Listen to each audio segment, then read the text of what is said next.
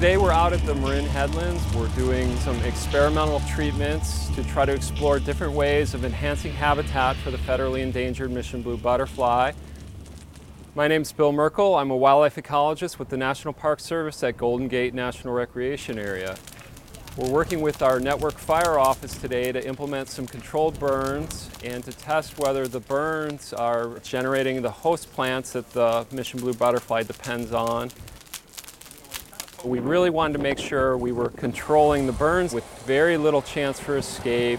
And we came up with this idea of we would need to do the burns in these burn boxes. We couldn't just have fire lines and have more of what you would consider a prescribed fire.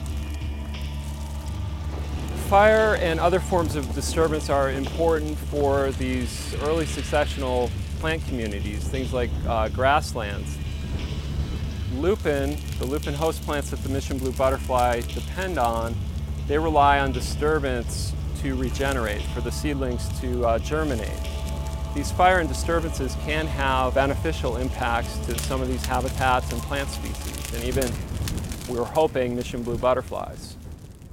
The Mission Blue Butterfly, it's a small butterfly. It's maybe about an inch or so big, maybe about the size of a quarter. The males have bright blue or purple on their back with a white edge to the wings. Females, the upper side is a little more brownish, and with the edges tapering towards a little more bluish. So here we have the silverleaf lupin, Lupinus albifrons, and this is one of the primary host plants for the Mission Blue Butterfly.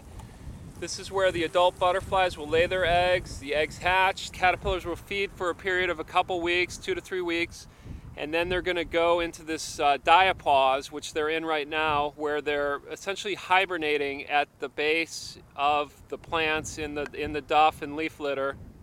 After the winter, the caterpillars will reemerge. They'll start feeding again for a period maybe of 3 or 4 weeks, and then they're going to pupate.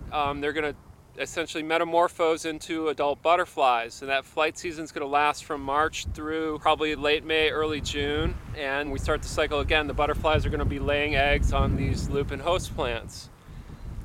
The goal of our project here is to try to figure out whether different plot treatments are better for restoring habitat for Mission Blue Butterflies. And so what we've done is in our four plots, we've divided them into 3 treatments. And here on this side, we have a control area which we're not treating.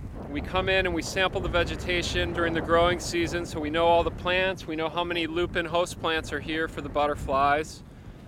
And we want to compare that to a couple different treatments. And in this plot, we're doing vegetation. We did vegetation clearing and we did some scraping with the hope that by removing those plants, we're removing some of the competition for the lupins, and we're also creating the soil disturbance and potentially scarifying seeds that's going to cause the lupin to regenerate in this plot. Right here, we have our fire plots that we just burned in our burn boxes. And again, the goal is to be able to come back and monitor and compare the results in terms of, you know, how much lupin regrowth are we getting between the fire plot, the vegetation and scraping plot, and our control plot. If one of these seems more promising, we're hopeful to try it on perhaps a larger scale.